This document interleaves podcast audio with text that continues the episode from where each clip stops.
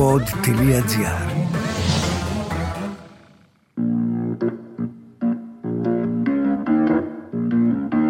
Θέλει η αρχαιότητα να κρυφτεί και η χαρά δεν την αφήνει.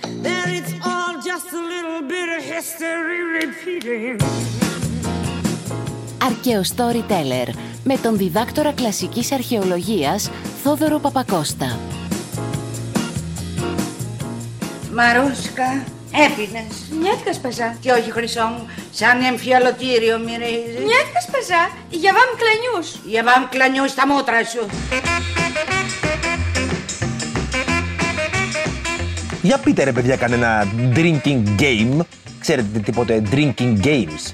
Παιχνίδια ποτού ρε παιδί μου. Παράδειγμα, έχω δει μια ταινία ή σειρές, δεν ξέρω που το έχω δει. Εκείνο το πράγμα που άμα ο ηθοποιός κάνει εκείνο, you take a shot. Άμα στην τηλεόραση συμβεί το άλλο, you take a shot. Και κάπως έτσι. Ή το άλλο που κάνουν με τα μπαλάκια του ping pong που πρέπει να το βάλεις μέσα στην κούπα για να πιεις την πύρα. Πάλι σε ταινίες αμερικάνικες όλα αυτά. Δεν ξέρω, έχουμε drinking games στην Ελλάδα? Στην αρχαία Ελλάδα σίγουρα έχουμε. Και σήμερα θα μάθουμε το σημαντικότερο. Ξέρετε, το ξέρετε, δεν είναι καινούριο, ότι το συμπόσιο είναι αρχαία ελληνική συνήθεια. Και για την ακρίβεια, για να είμαστε και λίγο τυπικοί και σωστοί, είναι η σημαντικότερη κοινωνική εκδήλωση και οργάνωση σε όλο τον αρχαίο ελληνικό κόσμο. Και σε βάθος χρόνου πολλών αιώνων, τα συμπόσια είναι τεράστιο κεφάλαιο. Δεν μπορούμε να το πιάσουμε όλο σε ένα podcast. Και όχι τώρα σίγουρα, είναι ένα άλλο θέμα. Τώρα θέλω να μιλήσουμε για ένα παιχνιδάκι μεθυσμένων.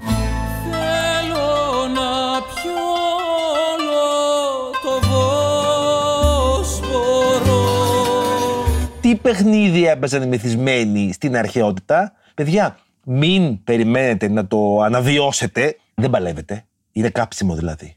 Και σίγουρα θα κάνετε το σπίτι σας άμα καλέσετε κόσμο, ας πούμε, και πείτε «Είστε να παίξουμε ένα κόταβο». Έτσι λέγεται το παιχνίδι. Ένα κόταβο. Παίζετε κόταβο, παιδιά? Μην το κάνετε. Don't do it, φέδον. Δεν θα πάει καλά αυτό. Θα σας γίνει το σπίτι χάλια. Don't do it, φέδον. Πάμε όμως να εξηγήσουμε λίγο. Τι παιχνιδάκι είναι αυτό των μεθυσμένων?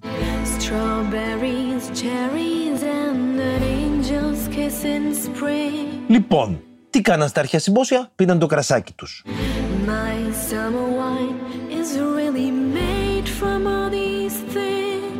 Το κρασάκι αυτό το πίναν σε διαφόρων τύπων αγκία.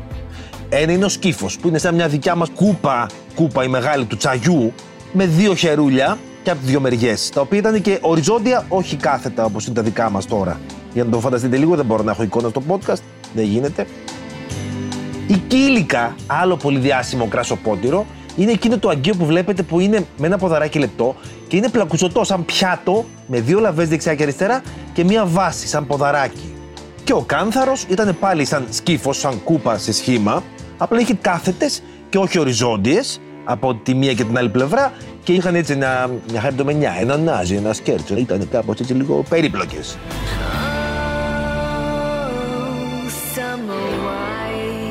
Πίνανε λοιπόν το κρασάκι τους και το κατακάθι που έμενε κάτω, μαζευόταν κατακάθι από το κρασί, γιατί το κρασί δεν ήταν και πολύ καθαρό. Βάζαν που βάζανε μέσα ούτως ή άλλως και μυρωδικά και διάφορα άλλα για να ορματιστεί. Το στραγγίζανε μένα, αλλά δεν έφευγαν όλα. Άφηνε λίγο το κρασί κάτω, αυτό που λένε λάταξ ή λαταγή.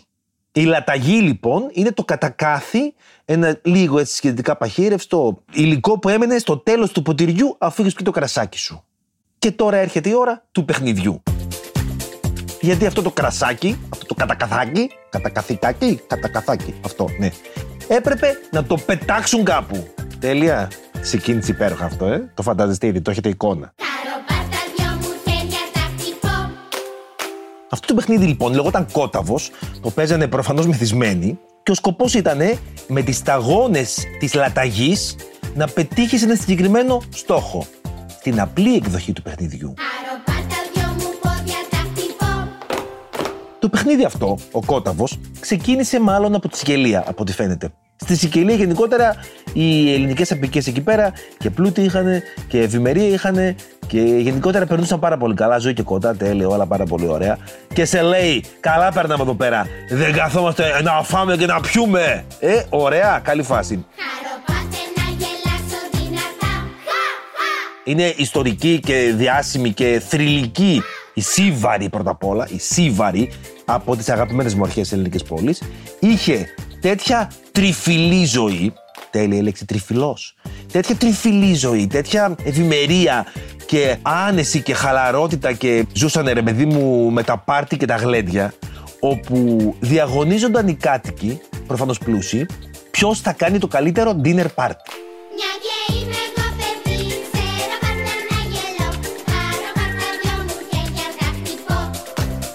Και έβγαζαν και προσκλήσεις που ήθελαν RSVP μήνες πριν, γιατί έπαιρναν τους καλύτερους σεφ να τους κάνουν τα πιο εφάνταστα και περίεργα μενιού, πολύ ωραία μενιού, με πρωτότυπες ιδέες, με συνταγές που δεν είχε σκεφτεί κανείς άλλος, για να έρθουν οι καλεσμένοι που είχαν κάνει το RSVP, να εντυπωσιαστούν, να φάνε και να πιούνε ως το πρωί, να γίνει ο κακός ο χαμός.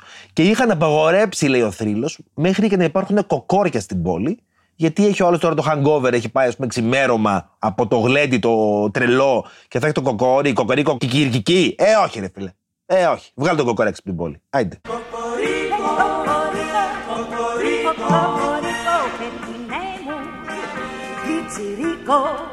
Και από εκεί, λοιπόν, από την κάτω Ιταλία και τη Σικελία, ήρθε ο κόταβος σε όλο τον ελληνικό κόσμο. Ένα παιχνίδι μεθυσμένο. Είχε διάφορους τύπους και διάφορα levels of difficulty. Τα κύρια ήταν 3. Στο πρώτο, λοιπόν, level ήταν απλό. Έπρεπε αυτός ή αυτή που είχε πιει το κρασάκι του ή το κρασάκι της, γιατί προφανώς μπορεί να μην παίρναν μέρος στα συμπόσια οι κυρίες της καλής κοινωνίας των Αθηνών, όπως μάθαμε, αλλά σε άλλα μέρη αυτό μπορεί να μην ίσχυε. Και σύν της άλλης, ακόμα και στην Αθήνα έπαιρναν μέρος οι εταίρες. Πώς. Ο σκοπός του παιχνιδιού ήταν, λοιπόν, να οριστεί ένα σημείο κάπου στο δωμάτιο και με τον έναν αγκώνα ακουμπισμένο στο ανάκλυντρο, γιατί ξέρετε ότι τρώγανε εξαπλωμένοι σε ανάκλυντρα. Ωραία. Έπρεπε ένας αγκώνας να είναι στο ανάκλυντρο, ακίνητος εκεί πέρα, και με το άλλο χέρι να τινάξει την κούπα ο παίκτης για να πετύχουν οι σταγόνες το σημείο που είχε οριστεί από πριν. Αυτό είναι το απλό παιχνίδι, το οποίο έχει και ένα plus level of difficulty, στο χέρι το ακίνητο που είχε τον αγκώνα ακουμπισμένο στο ανάκλυντρο να κρατάει μία κούπα γεμάτη κρασί όμως, την οποία με το τίναγμα που θα έκανε με το άλλο χέρι δεν έπρεπε να αρχίσει την κούπα με το κρασί τη γεμάτη στο άλλο χέρι. Get it? Να μην μπορεί επομένως να βάλει πάρα πολύ δύναμη ή να ψιλοσηκωθεί, να κάνει να ράνει, γιατί αν κουνιόταν το άλλο χέρι με την κούπα τη γεμάτη και έπεφτε το κρασί, έχανε.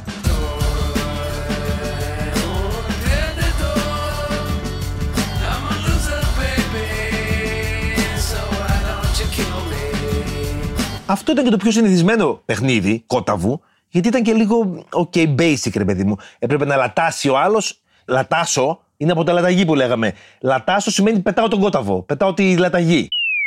Όπα, ναι, αυτό ξέχασα να σου το πω. Δεν ήταν απαραίτητο το σημείο αυτό να είναι κάποιο άψυχο πράγμα. Θα μπορούσε κάλλιστα να είναι και κάποιο έμψυχο πράγμα, όπως κάποιος άλλος συνδετημόνας. Και παιδιά, μη γελιόμαστε, συμπόσιο είναι. Είχε μέσα και εταίρες και είχε και καλή διάθεση, είχε και κρασάκι, περνούσανε καλά και έχουμε περιπτώσεις καταγεγραμμένες όπου, παράδειγμα, μία εταίρα έχει βάλει ως στόχο για τη λαταγή της το μόριον κάποιου άλλου συνδετημόνα. Δεν τρέπεσαι λίγο, Ευρωμιάδη! Υπάρχει εξάλλου το διάσημο αγγείο του Εφρόνιου, πολύ διάσημος ζωγράφος, ένας ψικτήρας. Ο ψικτήρας είναι ένα αγγείο σαν μανιτάρι. Έχω ξεσκιστεί σήμερα να σας ζαλίσω με τα αγγεία. Είναι αγγείο σαν μανιτάρι σε σχήμα, φανταστείτε το οποίο είτε γέμιζε αυτό με κρασί και έμπαινε μέσα σε παγωμένο νερό, είτε γέμιζε αυτό με παγωμένο νερό και έμπαινε μέσα στον κρατήρα για να δροσίσει το κρασί.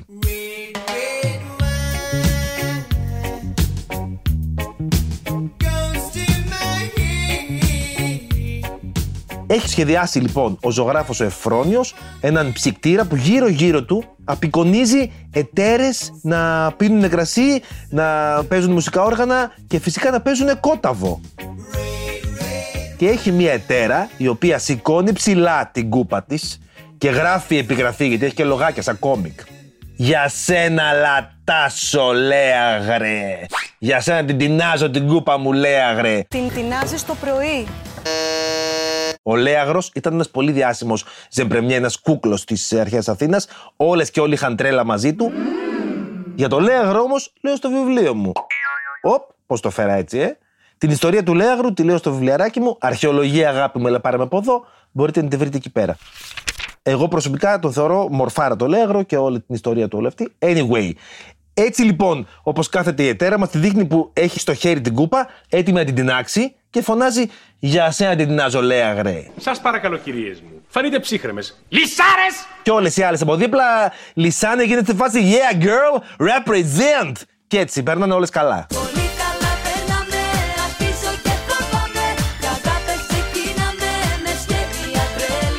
Anyway, πάμε τώρα στο δεύτερο επίπεδο ή τρίτο. Anyway, σε ένα ανώτερο επίπεδο difficulty, δυσκολίας του κόταβου.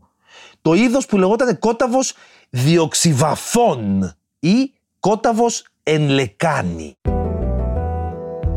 Βάζω στο πάτωμα κάτω μία λεκάνη με νερό.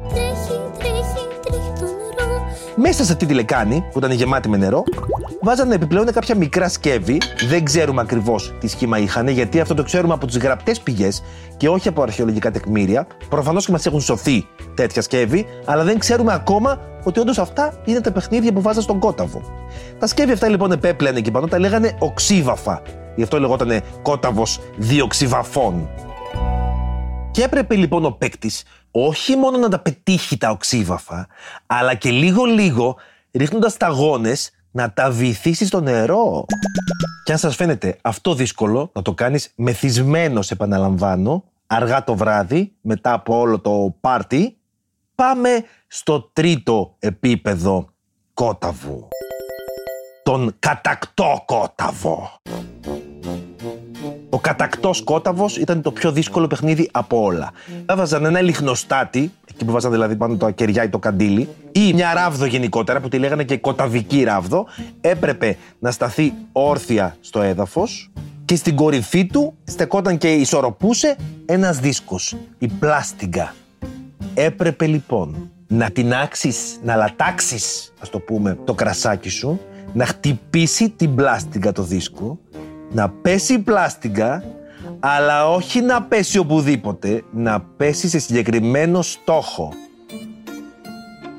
Και εδώ να πούμε και κάτι λίγο έτσι σκοτεινό και δυσάρεστο. Θα τα πούμε και αυτά όμως, μας αρέσουν και αυτά να τα λέμε, είπαμε, τα λέμε όλα. Έχουμε την αναφορά από έναν διάσημο συγγραφέα της αρχαιότητας, ύστερης αρχαιότητας, τον Αθήναιο. Ο Αθήναιος είχε γράψει τους δείπνοσοφιστές, που είναι ένα τεράστιο έργο, που περιγράφει ιστορίες από συμπόσια. Μας δίνει πάρα πολλές πληροφορίες, γιατί ανάμεσα σε αυτά και έχοντας διαβάσει όλους τους άλλους που μας χάθηκαν εμάς, ο Αθήναιος μας δίνει στοιχεία και πληροφορίες ξέμπαρκες από εδώ και από εκεί για χίλια δυο πράγματα. Ο Αθήναιος λοιπόν, μέσα στην περιγραφή των συμποσίων που μας δίνει πολλά στοιχεία, μας λέει πως τον δίσκο αυτόν τον έλεγαν Money. Ο Μάνης είναι πάρα πολύ συνηθισμένο όνομα για σκλάβους που είχαν από τη Φρυγία στην αρχαία Ελλάδα. Και υπάρχει περίπτωση να τον λέγανε Μάνι το δίσκο, γιατί όπως πέφτει και χτυπάει και κάνει θόρυβο, έτσι έκαναν θόρυβο και οι σκλάβοι όταν τους χτυπούσες. Η άλλη εκδοχή είναι πως κάποιες κοταδικές ράβδοι είχαν επάνω ανθρωπάκια, φιγούρες σκλάβων που κρατούσαν το δίσκο, σαν σχεδιάκια ρε παιδί μου, και εκείνα τα έλεγαν μάνι. Και παρότι είναι σπάνιο, όντως έχει βρεθεί στην Περούτζια. Αχ, πώς το είπα έτσι, μα τι είμαι, Ιταλός είμαι, Περούτζια. Πω, έτοιμος είμαι τώρα για το καπουτσίνο μου. Στην Περούτζια λοιπόν, στην νεκρόπολη Φροντόνε, που έχουμε πολλά αρχαιοελληνικά, γιατί ακριβώς εκεί πέρα κοντά ζούσαν οι Ετρούσκοι που αγαπούσαν αρχαία Ελλάδα και παίρναν πολύ πολιτισμικό στοιχείο. Εκεί πέρα σε ένα τάφο βρέθηκαν τρεις κοταδικές ράβδοι που όντως έχουν πάνω φιγουρίτσες που κρατάνε έτσι με σκέρτσο και με νάζι τη ράβδο, την πλάστιγκα που έπρεπε να ρίξει ο παίκτης. Που πραγματικά απορώ πώς μπορούσε οποιοδήποτε μεθυσμένος να παίξει αυτό το παιχνίδι, να μην τα κάνουν όλα. Δεν μπορώ να πω τη λέξη το τι κάναν το σπίτι. Σκατά! Φαντάζεται δηλαδή να καθαρίζεις μετά ένα σπίτι που έχει παντού σταγόνες από κρασί. Παντού. Και θα μου πείτε, για να κερδίσουν τι, παιδιά? Για την Ελλάδα, ρε γαμώτο, θα τρέξω για κανέναν άλλον. Και με αυτή τη γλυκιά πληροφορία Θα σας αποχαιρετήσω για αυτή τη φορά.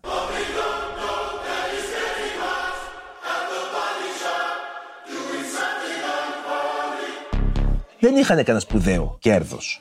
Μπορεί να ήταν κάποια δωράκια, κάποια γλυκίσματα ή κάτι που να τρώγεται ή να πίνεται. Αλλά το πιθανότερο είναι τις περισσότερες φορές αυτό που κέρδιζαν να ήταν κάποιο σωματικό αντίτιμο. Το κέρδος του κόταβου δηλαδή ήταν ερωτικού χαρακτήρος.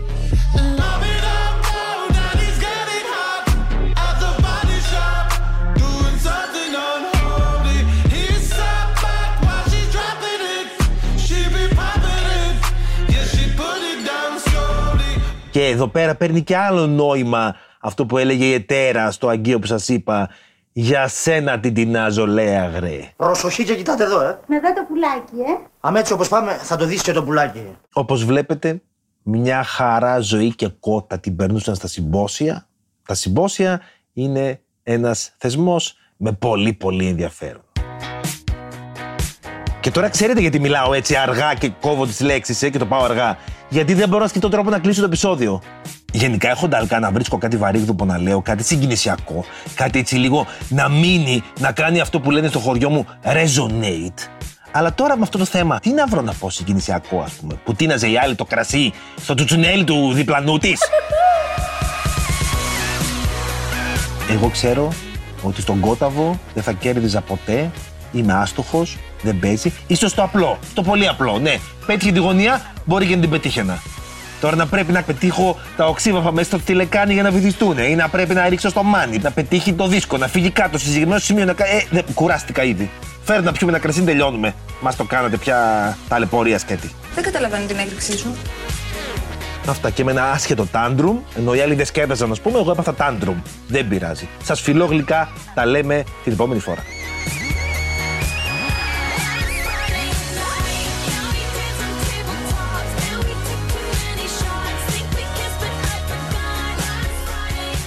Ακούσατε το podcast «Αρχαίο Storyteller» με τον διδάκτορα κλασικής αρχαιολογίας Θόδωρο Παπακώστα. Μια παραγωγή του pod.gr. Αναζητήστε τα podcast που σας ενδιαφέρουν στο pod.gr, Spotify, Apple Podcast, Google Podcast και σε όποια άλλη εφαρμογή ακούτε podcast από το κινητό σας.